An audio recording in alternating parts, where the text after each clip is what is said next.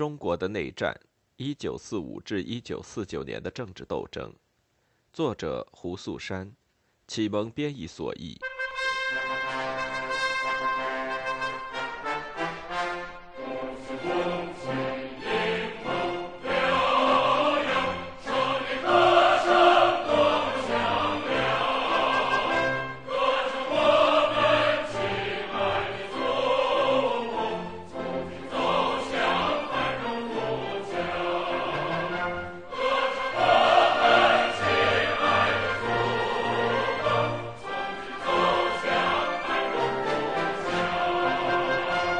激进的土改，一九四六至一九四七年。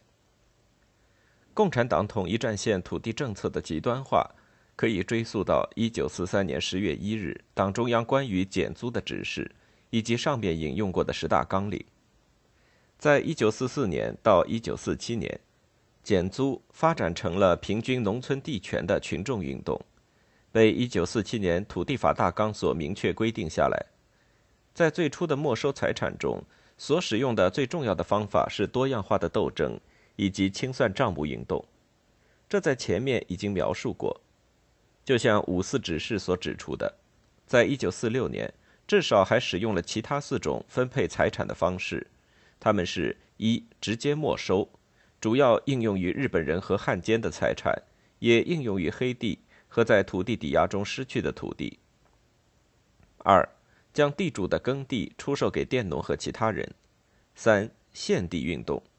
四、平均重分村里的土地和财产。一位评论者在一九四六年九月写道：“共产党正在试验用不同的方法将土地返还给耕者，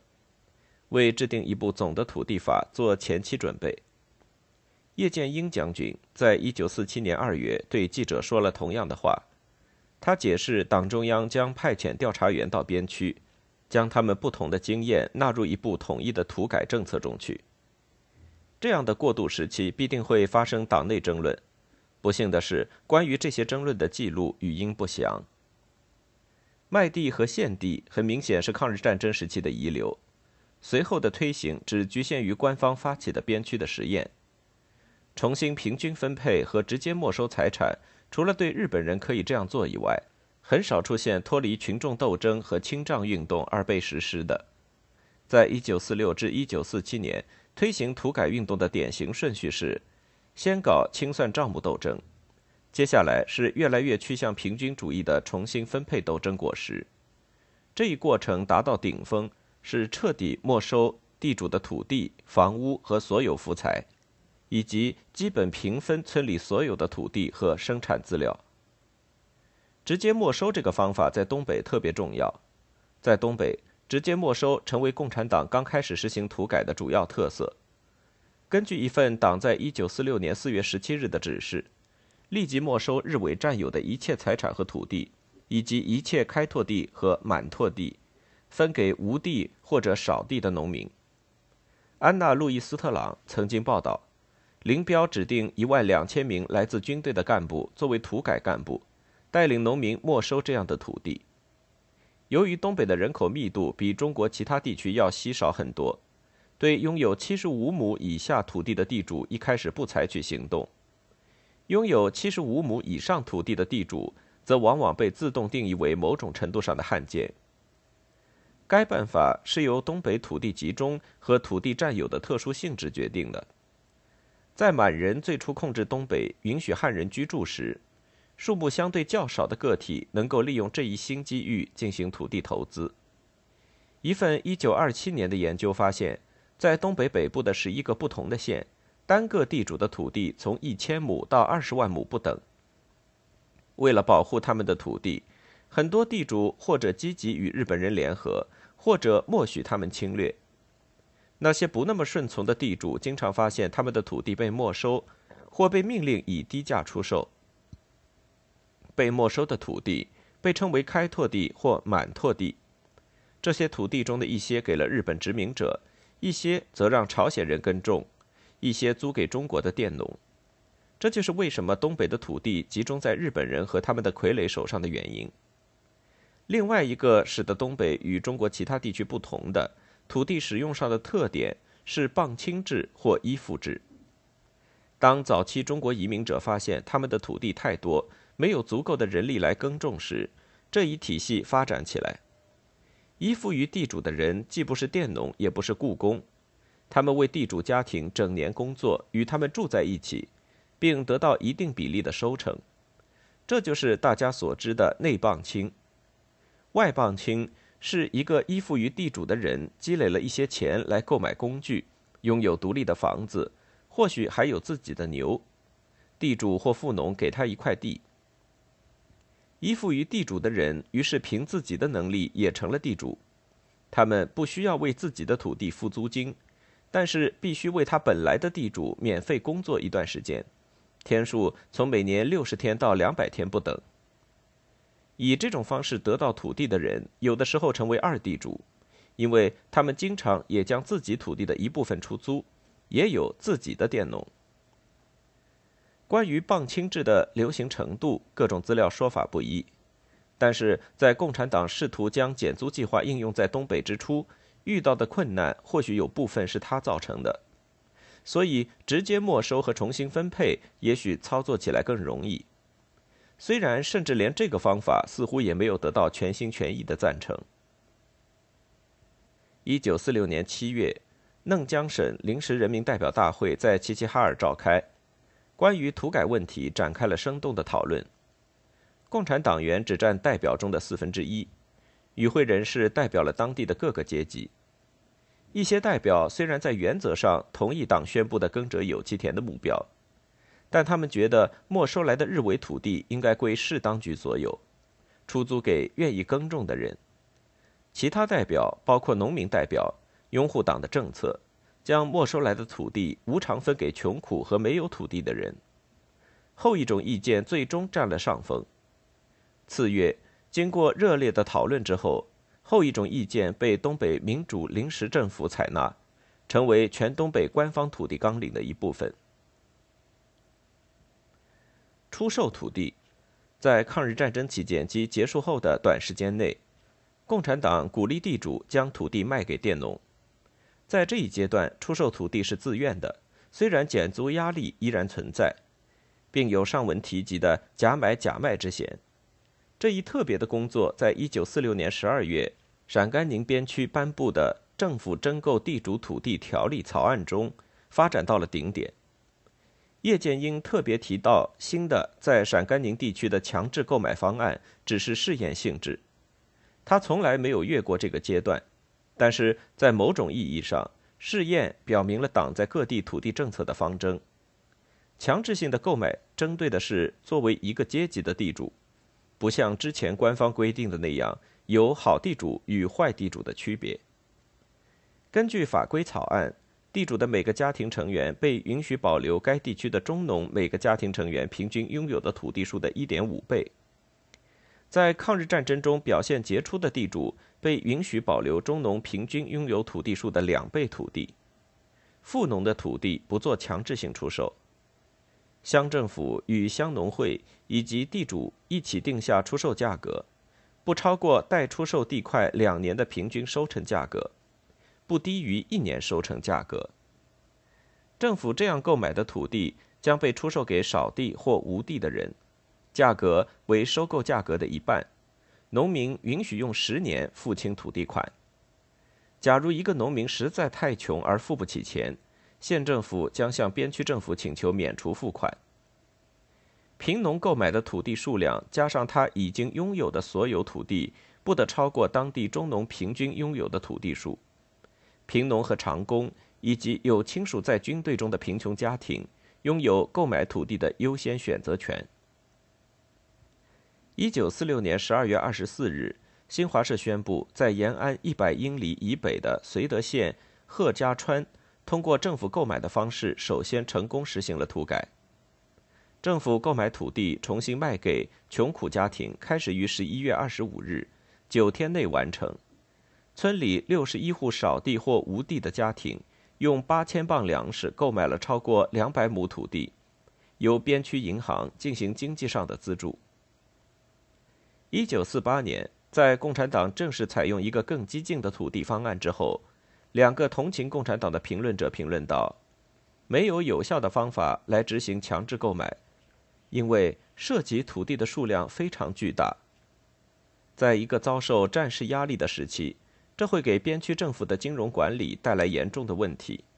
因为该计划不适用于小地主和富农，他们将不会被消灭。事实上，也许他们的数目还增加了。另外，当地货币市场会被扰乱。”由于农村地区发展工业的可能性较小，地主显然不会像当初希望的那样，将新获得的财富投资于工业。最后一点，以分期付款的方式将土地出售给穷人和无地的人，只能加重他们的负债。地区党内文件批评了1947年出售和献出地主土地的做法，理由是他们侵犯了通过阶级斗争动员农民的原则，让地主控制了村庄。为什么出售和献田活动时至今日才开展，还没有完全搞清楚。事实上，在很多地区，剥夺地主所有权已经进展得很好。也许这些实验与军事形势有关，是短期内与地主形成统一战线，以打击反扑来的政府军队。献田运动在抗日战争期间，共产党要求地主献出多出来的土地，分配给穷人或者他们的佃农。在战争过后，这样的献田运动似乎开始于1946年夏的苏皖边区。在那个时候，该区域是国民党军事上主力攻打的目标。边区参议会、政府和党的成员中，在当地拥有土地的，他们当中还包括周恩来，带头捐献了他们的土地。运动随后传播到晋察冀、陕甘宁、晋鲁豫边区以及东北。经常有人表达这样的愿望，至少新华社英语部是如此设想，希望限田运动能给土改工作以重要的助推力。然而，没有迹象表明该项目对土改有所裨益。限田运动似乎主要被用来没收国民党、军人和边区政府官员的多余土地。可以佐证这个结论的是来自于捐献了土地和其他财产的重要人物的花名册。另外，冀鲁豫党委会在一九四七年初指示，土地改革干部不要在上述人员家庭以外采取献田这一方法，原因是献田运动减少了斗争，因而就无法在政治上打倒地主，并在政治上和思想上解放农民。重新平均分配，在苏北的一些解放区，日军投降后立即开始对汉奸清算账目。随后扩大到包括土豪和劣绅，在该地区，五四指示标志着一个转变。这一转变不是从减租减息转变为清算账目，而是从清算账目转变为或多或少平分财产。根据每户家庭的人口，在平等的基础上分配土地。所有依靠土地为生的人，包括前地主，都有权利得到相等的一份。每人收到的数目随地区不同而各有差别，取决于可耕种土地数量和人口密度。在某个地区，每人分配到的土地的平均数为两点五亩。苏北不是在一九四六年基本实现平均分配的唯一地区，在填平补齐的口号下，平均分配在很多地区都有发展。接着实行的办法是二十世纪三十年代制定的“抽多补少”。抽肥补瘦，这些工作在开始时力求平均划一，结果却并不平均。或许是因为执行力度的不同。一九四六年，一个普遍的做法是留给地主比平均份额稍多一点的土地，条件是他和他的家庭自己耕种。在晋冀鲁豫边区豫北的武安县，一九四六年提出均分口号的时候，中农的财产被用来弥补贫农的不足。因为地主和富农的财产基本上已经被没收光了，在晋东南部的一个村，在均分土地之后，原来七户地主家庭只剩一户，村里贫农家庭平均每人五点五亩地，中农每人六点二亩地，富农六点九亩，唯一的一户地主家庭平均九亩地。在该边区的另一个县，贫农获得了平均每人四点五亩地。地主家庭被允许保有每人十一亩，要求是他们自己耕种。这些均分工作依照不同的解释进行着。那时候还没有一个统一的标准，这种不统一一直延续到一九四八年初土地法大纲的修订版本出台。对早在二十世纪三十年代初就在江西试验过平均分配的中国共产党领导人来说，平均分配很明显来源于意识形态信念。然而，在一九四六至四七年，它的发展似乎除了意识形态以外，还出于战略上的考虑，这两者互相加强。之所以开展平均分配，是因为决策层感到动员华北无地少地农民打击国民党的需要。该动员工作的直接背景是国民党在晋察冀、晋冀鲁豫、陕甘宁以及华东的攻势。当国民党军队在1946年下半年和1947年初深入共产党根据地时，共产党迫切需要更多的新兵、更多的民兵、更多愿意加入到战争中来的老百姓。促进平均化的理由是，即使在已经实施土改的地方，贫穷依旧存在，贫农和雇农的生活依旧没有得到改善。在有的地方，地主和富农家庭的生活水平依旧比贫农高。在最初的重新分配斗争果实的过程中，军人家庭受到了偏袒，他们过得也比贫农好。这些基本状况正是1946至47年复查和填平运动想要矫正的。注意到华北平原已经无地可分，冀鲁豫分区党委会在1946年末命令所有政治和军队单位放弃分配给他们用来生产的土地。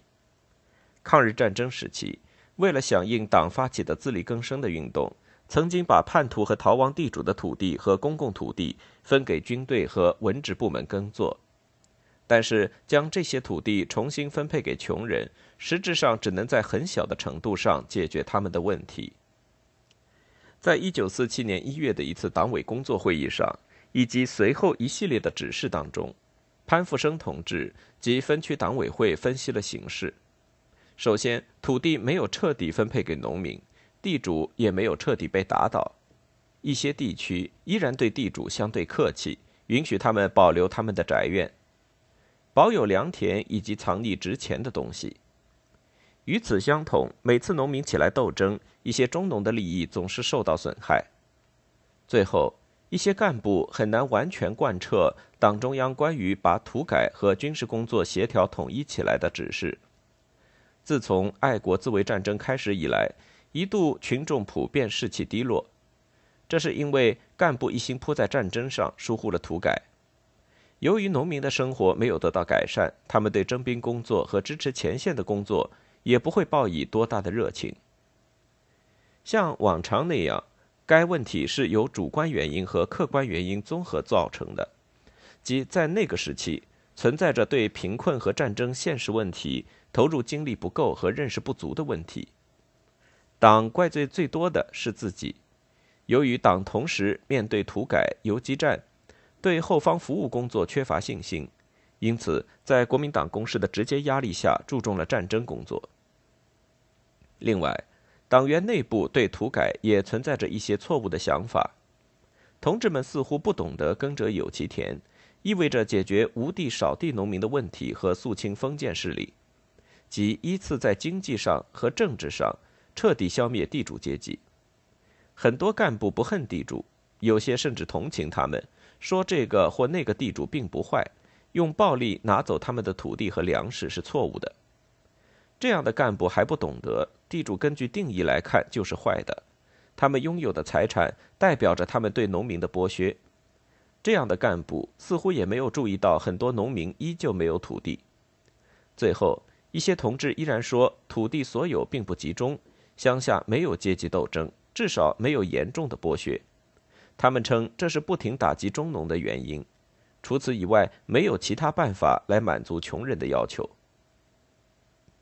为了解决这些问题，冀鲁豫分区党委做了如下指示：一、没有实行土改的地方必须马上实行，与军队征兵运动和战争支持工作一起实行；二、在游击区，同样的指示也适用，在一手拿枪一手分田的口号下实行；三。在土改已经实行的区域，应当对已经开展的工作进行复查，并根据填平补齐进行纠偏，应彻底解决土地问题，连一个人一亩地都不漏下。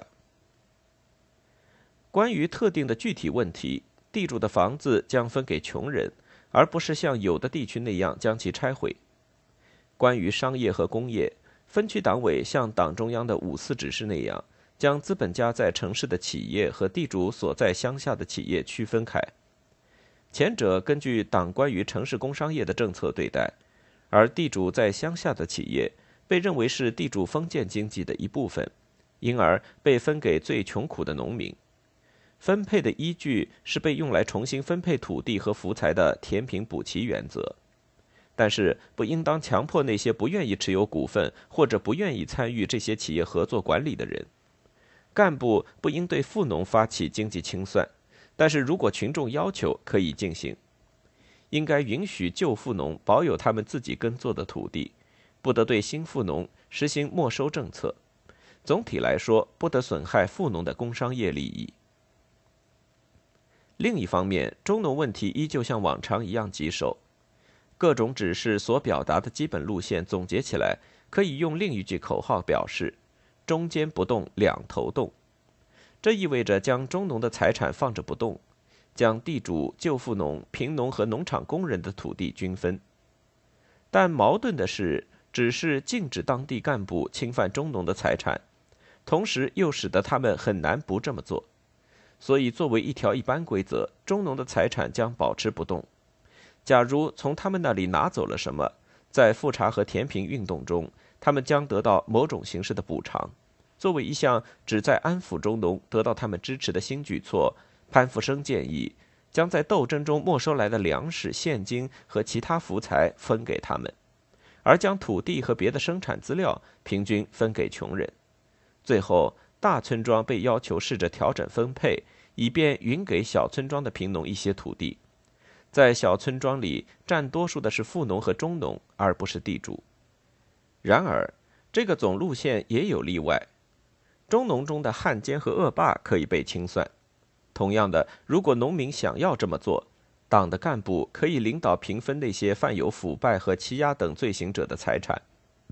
虽然在这种时候，强调的是政治而不是经济的清算。最重要的，在土地所有权不集中的小村庄，可以从中农那里取走一些土地，必须允许这样做，因为干部同样收到命令，要求他们通过将土地、粮食、农具、牲畜和建筑物分配给贫农，以确保消除贫农。很清楚，基本问题往往不是租佃，而是财富不足，或者换句话说，穷人太多。一九四七年七月，中共华东局提出了对“中间不动，两头平”的口号更字面上的解释，这就是山东土改指示。这个指示也声称，农民还是没有得到足够的土地，而地主和富农被允许保有相对较多的土地。这一区域的党的领导对他们管辖权内出现的问题负了全责。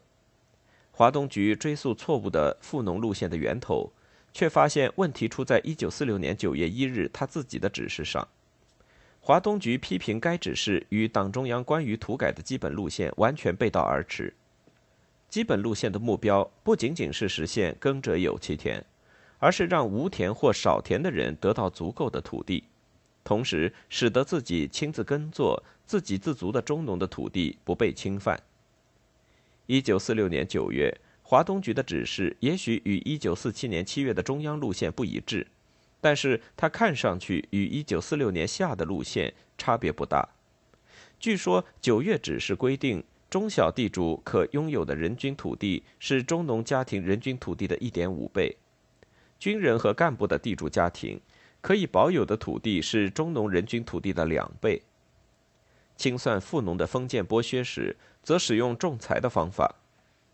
九月指示还鼓励限田运动和政府购买地主多余土地等和平的方法。所有这些办法在一九四七年七月都被批评为是错误的。但这些方式中的每一种似乎都源自五四指示。以下内容五四指示中都有：中央赞同地主出售和献出土地，规定在解决农民和中小地主间的问题使用仲裁和双方一致同意的方式，并且除非不得已，不要动富农的土地。即使到了非动不可的时候，他们也不应该被太严厉的对待。不管富农路线最早的源头在哪里，华东局在七月对其进行了彻底的修改，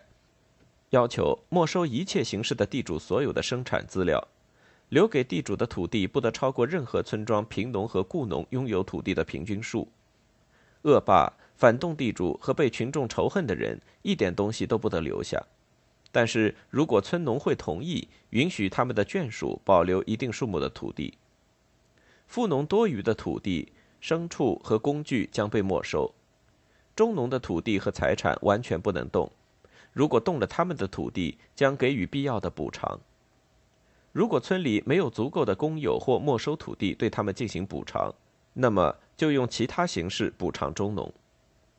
假如在最近的清算斗争中，一些佃农已经获得了比其他人多的土地，应当劝说他们放弃多余的土地，或至少将它换成其他财富形式。不应该允许干部、军人和战争死难者家庭保留多于其他农民的土地。从地主和富农那里拿走的土地，应该首先按家庭成员的人口数分配给贫农和雇农。在没有采用这些标准的地区，应该纠正分配财产的方式，使得1946年犯下的各式各样的投降主义和冒险主义的错误得以校正。最后，该指示将土改中群众参与的原则制度化，要求政府和党组织听从村农会，在村一级由农会。农会中的贫农小组和土改工作组共同负责进行土地改革。另外，他们还参与当地党支部、政治权力机构和民兵队伍的改革。这对于彻底和正确实行土地政策是很有必要的。刘少奇在此时是中央委员会土改部的负责人，他显然赞成对投降主义和冒险主义的警告，以及群众直接参与对干部的批评。渤海区党委书记景小玲引用了刘的警告，对中农采取了不负责任的态度，损害他们的利益，使他们害怕开始动摇。各地方务必关心中农的态度，注意他们这一方的任何动摇，并务必采取紧密联合中农的政策。只要中农与贫农保持一致，就不会发生严重的冒险主义。景同志还提到了刘少奇写给薄一波的一封信。后者是晋冀鲁豫边区中央局副书记，只是应该允许大众批评和揭露攫取斗争果实的干部。另外，这封信与华东局对渤海区乃至山东省全省发出的关于对待地主的指示相比，两者拥护的路线是一致的。在土改和土改后的调查中，所有地主的土地应该被拿来在贫农和雇农中重新平均分配，只有在地主向农民屈服后。后者才会给予他们以前的主子一点财产，且不超过农民自身拥有的平均数。